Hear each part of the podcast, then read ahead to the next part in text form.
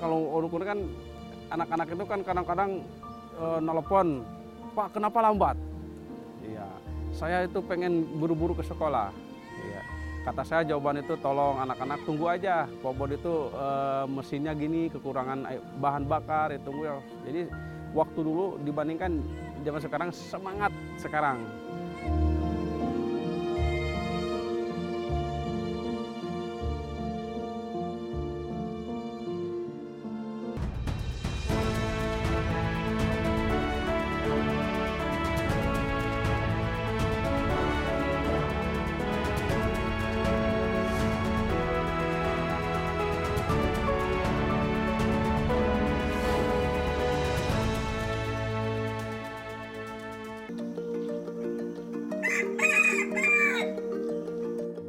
Kampung Lingkung Sari, Desa Sumberjaya, Kecamatan Tegal Belet, Kabupaten Sukabumi, Jawa Barat, tinggal seorang guru honorer yang harus menyiapkan kendaraan untuk menuju sekolah. Bukan kendaraan roda dua atau empat, melainkan sebuah perahu. Adalah Sehabudin atau yang biasa dikenal dengan Pak Obot.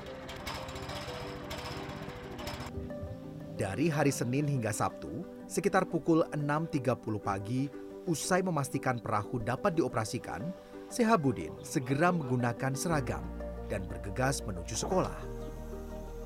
Ia tak sendiri, bersama guru dan para siswa yang tinggal dekat rumahnya, mereka beriringan menuju dermaga. Satu persatu menaiki perahu yang telah disiapkan Sehabudin. Setelah semua siswa dan guru memenuhi perahu, Sehabudin segera menjalankan perahu menuju sekolah. Perjalanan menuju dermaga terdekat dengan lokasi sekolah dasar negeri Ciloma sebenarnya hanya ditempuh sekitar 15 menit. Namun, Sehabudin tak hanya membawa satu rombongan penumpang. Usai mengantar rombongan pertama ke sekolah, ia harus kembali mengarungi sungai Cikaso menuju tiga titik lainnya untuk menjemput rombongan siswa lain yang menunggu kedatangan perahu Pak Obot. Sehingga butuh waktu sekitar satu jam sebelum semua anak didiknya tiba di sekolah. Rutinitas tersebut harus dilakukan Pak Obot setiap hari. Pasalnya, akses tercepat menuju SDN Ciloma adalah menyeberang sungai Cikaso dan hanya Pak Obotlah yang bisa mengoperasikan perahu inisiatifnya waktu dulu kan e, melihat kondisi ke, e, ke Ciloma itu kan susah ya yang terutama yang banyak siswa dari seberang makanya saya itu untuk bilang sama JKR tolong e, saya minta bantuan untuk perahu untuk perjalanan siswa ke sekolah. Gitu. Inisiatifnya untuk memajukan. Ya memajukan anak-anak SD jangan sampai anak-anak SD itu jangan sampai di rumah di rumah saja tidak sekolah. Gitu aja Pak. Terutama yang seberang itu kan jauh. Nyampe uh, walasan kilo atau puluh puluh ke sekolah yang lain. Cuma yang dekat ini ke Siloma aja gitu. Terutama yang dekat rumah saya itu kan ada yang ke Pasilaja dikarenakan itu kan kebanyakan jalan kaki ke Pasilaja. Kalau ke sini sudah ada perahu naik perahu aja cuma dua menit nyampe ke sekolah. Setelah menjemput seluruh siswa di ketiga titik, barulah Pak Obot bisa ikut turun dari perahu menuju sekolah bersama anak didiknya di SDN Ciloma. Beruntung, jarak SDN Ciloma dari dermaga tempat Pak Obot menurunkan para siswa hanya berkisar 2 hingga 3 menit dengan berjalan kaki. Nah, Pak, ini kan tadi mengantarkan anak-anak gitu ya, ya ke sekolah. Ya. Itu berapa Pak totalnya anak-anak yang diangkut oleh Bapak untuk menuju ke sekolah Pak? Ya untuk pengangkutan jumlah siswanya dan ada perahu dua perahu yang jumlahnya itu ada seperahu itu ada 10 dan juga ada 20 jumlahnya total itu ada uh, 30. 30-an. 30. Dia kan ada yang dari sana serbang 20, hmm. yang saya itu 10, jadi jumlahnya 30. 30. Iya. hampir semua anaknya. Iya, semuanya anaknya itu kan ya, dari SD Ceman yang menyeberang itu 30 lah. 30. Iya. Nah, ya. tadi kan uh, saya melihat juga ini penyeberangannya agak cukup berisiko ya, mungkin apa ya karena ya, banyak lebar dari sungai ini ya. dan faktor-faktor lainnya. Nah, itu ya. bagaimana Pak Bapak mengimbau anak-anak agar terus berhati-hati gitu ya. Pak ketika itu. Kalau anak ya di sebelum turun ke perahu saya informasikan jangan terlalu banyak berbicara, jangan terlalu berteriak, itu harus pelan-pelan satu persatu. Dikarenakan kalau menurut perahu kita kan kalau misalkan berteriak satu berarti semuanya berteriak. Yang juga kalau misalkan duduknya kurang pas pasti perahunya itu bergoyang. Mm -hmm. Makanya saya informasikan satu orang satu orang segera turun perahu, duduk yang tempat kalian itu harus bisa eh, jangan sampai bergiliran dan juga tepat duduknya jangan sampai bergoyang-goyang dikarenakan kalau bergoyang itu kan perahunya ikut bergoyang. Mm. Semuanya berteriak. Nah, itu diinformasikan kepada siswa itu. Nah, kalau pas berangkat kan ada titik-titik bertemunya gitu. Ya. Nah, kalau pulang sekolah itu kan langsung gerombol gitu banyak. Ya. Itu bagaimana Pak mengatasi itu Pak? Ya kalau kalau pulang sekolah itu kan semuanya terburu-buru. Ya makanya saya itu uh, diantisipasi dulu, jangan dulu berhenti dulu ya, jangan dulu turun perahu. Dikarenakan saya belum ada informasi. Tolong kalau mau pulang jangan terburu-buru, nyantai saja. Nyantai saja. Ya satu orang satu orang biasa seperti turun ke perahu sambil nyantai satu orang satu orang satu orang duduk satu orang berangkat satu orang duduk gitu. Oh, pembagiannya bagaimana pak? Uh, bebas. bebas. Bebas. Yang penting jangan sampai kalian itu uh, berteriak. Jangan juga goyang. Kalau goyang itu kan perahunya ikut bergoyang. Nah gitu. Oke berarti ini sekarang bapak mau ngajar anak-anak gitu ya pak ya? Iya iya ya.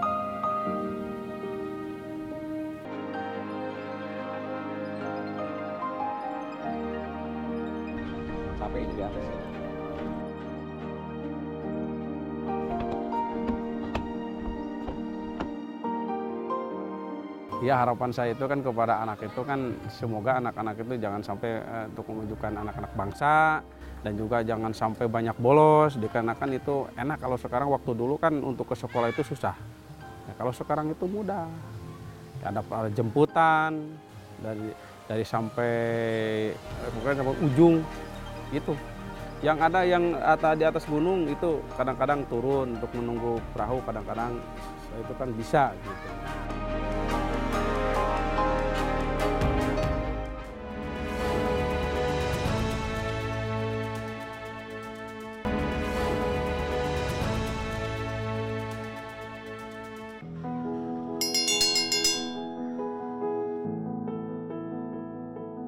Status guru honorer yang disandang Sehabudin selama belasan tahun tak menyurutkan niatnya menjadi salah satu dari tujuh pengajar di SDN Ciloma. Ia juga yang sejak 2005 silam berinisiatif menjemput anak-anak didiknya menggunakan perahu agar bisa belajar ke sekolah. Sebelum ada bantuan perahu, ia bahkan harus meminjam perahu warga lain karena sekolah tidak memiliki perahu Tak jarang, Sehabudin pun harus membayar biaya operasional. Sejak mendapat bantuan dua perahu dari pemerintah Provinsi Jawa Barat pada tahun 2022, Sehabudin dapat memangkas biaya sewa perahu. Ia berharap siswanya bisa terus menempuh pendidikan. Ya harapan saya itu kan kepada anak itu kan semoga anak-anak itu jangan sampai uh, untuk memajukan anak-anak bangsa, dan juga jangan sampai banyak bolos dikarenakan itu enak. Kalau sekarang waktu dulu kan untuk ke sekolah itu susah. Ya, kalau sekarang itu mudah. Ada jemputan dari dari sampai sampai ujung itu yang ada yang ada di atas gunung itu kadang-kadang turun untuk menunggu perahu kadang-kadang itu kan bisa gitu pada tahun ajaran 2023-2024 ini Jumlah seluruh siswa di SDN Ciloma dari kelas 1 hingga kelas 6 hanya 63 siswa. SDN yang letaknya di bantaran Sungai Cikaso ini memang menjadi sekolah yang terdekat bagi anak-anak yang tinggal di Desa Cibitung, Kecamatan Cibitung, Sukabumi, Jawa Barat. Termasuk sejumlah kampung sekitar seperti Kampung Cikepel, Kampung Ciletak, serta Kampung Cibugel, Desa Sumberjaya, Kecamatan Tegal Belet. Ridwan adalah salah satunya. Ridwan yang tinggal bersama walinya harus bergegas lebih cepat dibandingkan teman-temannya. Jika tidak, ia mungkin akan ketinggalan perahu. Perjalanan yang harus ditempuh Ridwan terkadang membuat Neni Astiani khawatir. Sebagai wali, ia terus mengimbau Ridwan agar berhati-hati, terutama jika sudah berada di perahu. Ya sebenarnya sih sekarang agak mending, nggak jalan kaki seperti dulu, ada perahu. Tapi takutnya kan kalau ada arus perahu takutnya apa namanya kebalik gitu. Apalagi ada buaya. di Sungai Cikaso itu ya ada takutnya juga sih. Hati-hati kalau naik perahu jangan berebut. Kalau ini jalan hati-hati. Jangan main ke sungai, jangan suka main mandi di sungai kalau nggak di ini. Sekarang udah diingetin jangan mandi di sungai lagi karena ada buaya. Perjalanan Ridwan menuju dermaga harus melewati hutan dan rute jalanan yang berbatu. Ia harus berjalan kaki sekitar 2 km dari tempat tinggalnya di Dusun Kadudahung untuk menuju dermaga dan menunggu kedatangan perahu yang akan mengantarnya ke sekolah. Bersama teman-temannya, Ridwan harus mengarungi sungai yang lebarnya mencapai 30 meter itu. Lewatin ini apa? Lewatin apa ini deh? Hutan. Lewatin ini apa? Jalan mudun gitu ya. Ya karena ini apa karena lelah gitu. Beli minum dulu minum sama teman-teman. Soalnya seru gitu sama teman-teman kadang main gitu di jalannya. Sehabudin mengakui bahwa mengarungi sungai Cikaso untuk menuju sekolah merupakan hal yang berisiko, terlebih jika musim hujan tiba. Meningkatnya ketinggian permukaan air sungai dan arus yang semakin deras membuat kegiatan belajar pun terkadang dihentikan dan harus dilakukan di rumah masing-masing. Cuma yang di SD saya itu cuma dua orang, ya, cuma dua orang saja yang bisa membawa perahu. Saya yang pelatih, yang lain tidak bisa. Apalagi kepala sekolah kan di sini kan baru. Apalagi kepala sekolah kalau naik perahu itu banyak ombak ini gini aja. Takut Pak Obot, aduh. Beruntung kini ada guru lain yang bisa mengoperasikan perahu. Adalah Latif Maulana. Kini Latif pun turut mengambil peran juga sebagai pengantar para siswa SDN Ciloma. Sama halnya dengan Pak Obot yang sering kali tak menerima uang biaya perjalanan. Latif pun melakoni hal sama. Walau begitu, ia tetap berupaya menjalankan perannya setiap hari yaitu memastikan bahwa perahu yang ditumpangi para siswa bisa terus beroperasi. Caranya dengan merogoh kocek pribadi. Kalau untuk masalah itu gimana ya? kalau kan anak-anak itu suka ada yang ngasih. Kalau misalkan ya, gak punya, saya tidak paksa, tidak memaksakan untuk ngasih untuk untuk iuran gitu, beli bahan bakar. Saya gunakan aja, uh, misalkan uang uang uang saya sendiri gitu ya. Istilahnya apa ya? Eh, kami di sini berjuang untuk mencerdaskan anak-anak bangsa gitu ya. Tanpa harus misalkan eh, memaksakan atau mem, membuat anak tersebut harus minta sama orang tuanya untuk itu. Tapi kami tetap berusaha untuk memberikan semangat mereka.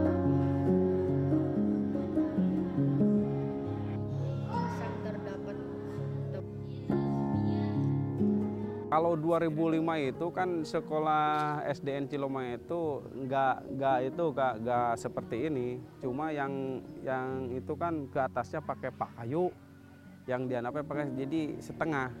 Setelah 2004 itu dibangun. Ya dibangun lagi terus dibangun. Kalau sekarang itu kan beda lagi. Itu kan SDN Ciloma itu beberapa kali roboh. Gitu. Kemarin uh, tidak bisa belajar di ruangan kelas waktu dikarenakan apa? Karena melihat situasi dan kondisi ruangan kelas itu hampir ambruk.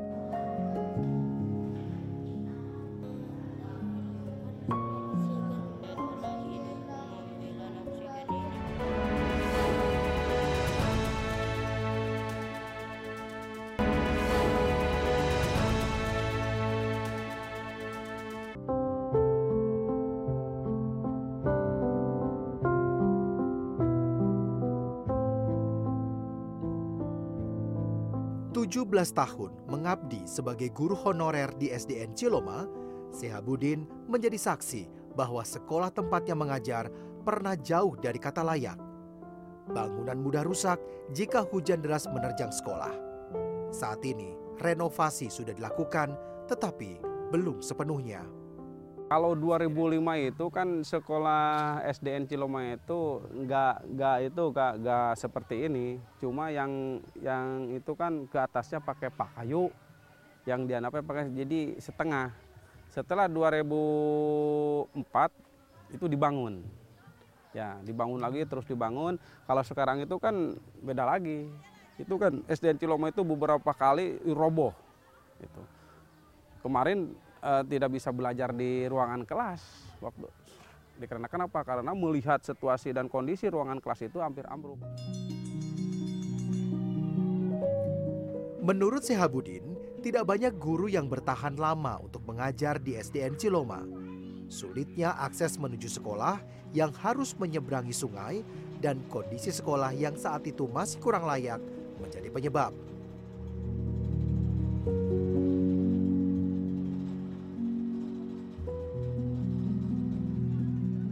Seperti yang dialami Meli Anwari, guru P3K di SDN Ciloma. Sebagai guru baru mulai tahun ajaran 2023-2024, Meli Anwari mengaku sempat ragu. Namun, cita-citanya menjadi guru membulatkan tekadnya bahwa ia harus bisa mengabdi dan bertahan di mana pun dia ditugaskan. So, e, pertama lihat sekolahnya udah rusak ya, e, akses ke sekolahnya juga harus melalui jalan air, harus melalui perahu. Nah di situ saya ngeliat ngebayanginnya bagaimana ini anak-anak gitu. Takut takutnya kan ketika sedang belajar bagaimana ini anak-anak.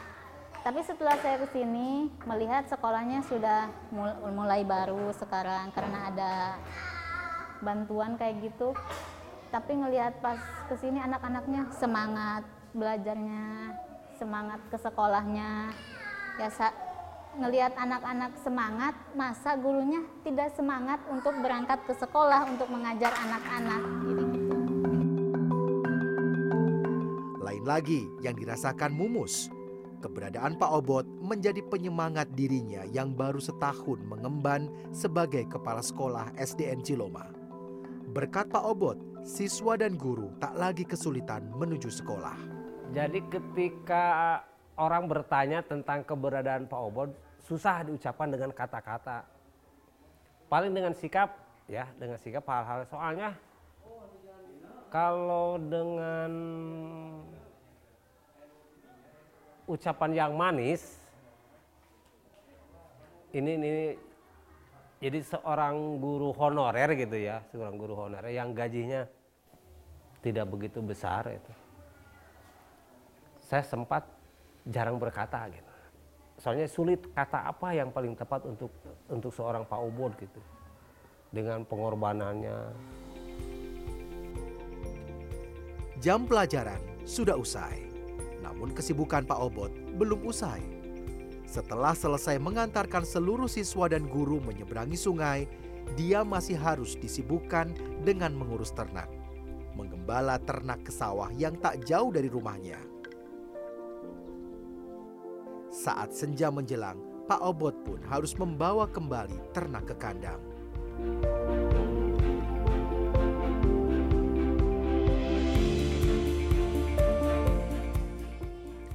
Sang istri, Yunita Anggraini menilai suaminya memang tak bisa lepas dari dunia pendidikan.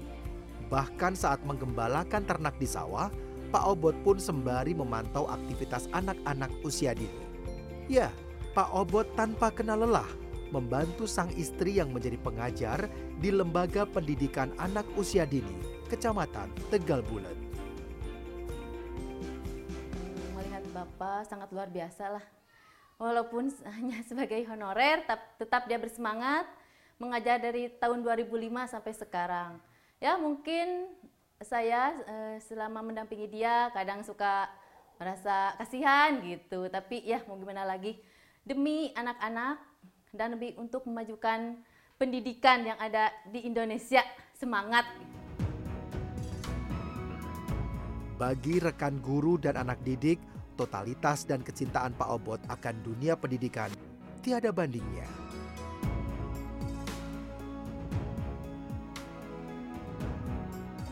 Semangatnya, semangat Pak Obot menjemput menjemput anak-anak, mengantarkan anak-anak pulang kayak gitu ya luar biasa yang nggak bisa saya bayangkan sosok sosok Pak Obot itu yang seperti itu.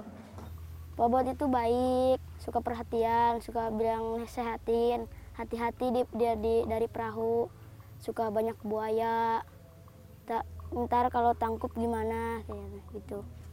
Pak Obot, semoga Pak Obot sehat selalu, bisa ngajar lagi, bisa nganterin kami ke ke rumah, ke sekolah gitu.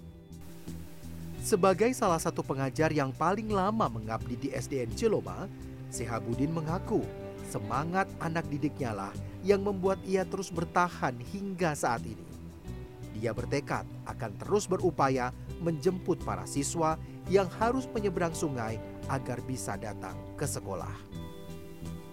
Ya kalau uruk kan anak-anak itu kan kadang-kadang e, nelpon, Pak kenapa lambat? Iya, saya itu pengen buru-buru ke sekolah. Ya.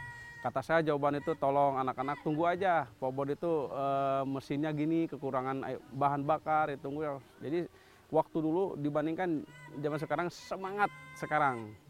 Gitu. Kini yang diharapkan Sehabudin adalah anak didiknya bisa terus mengenyam pendidikan.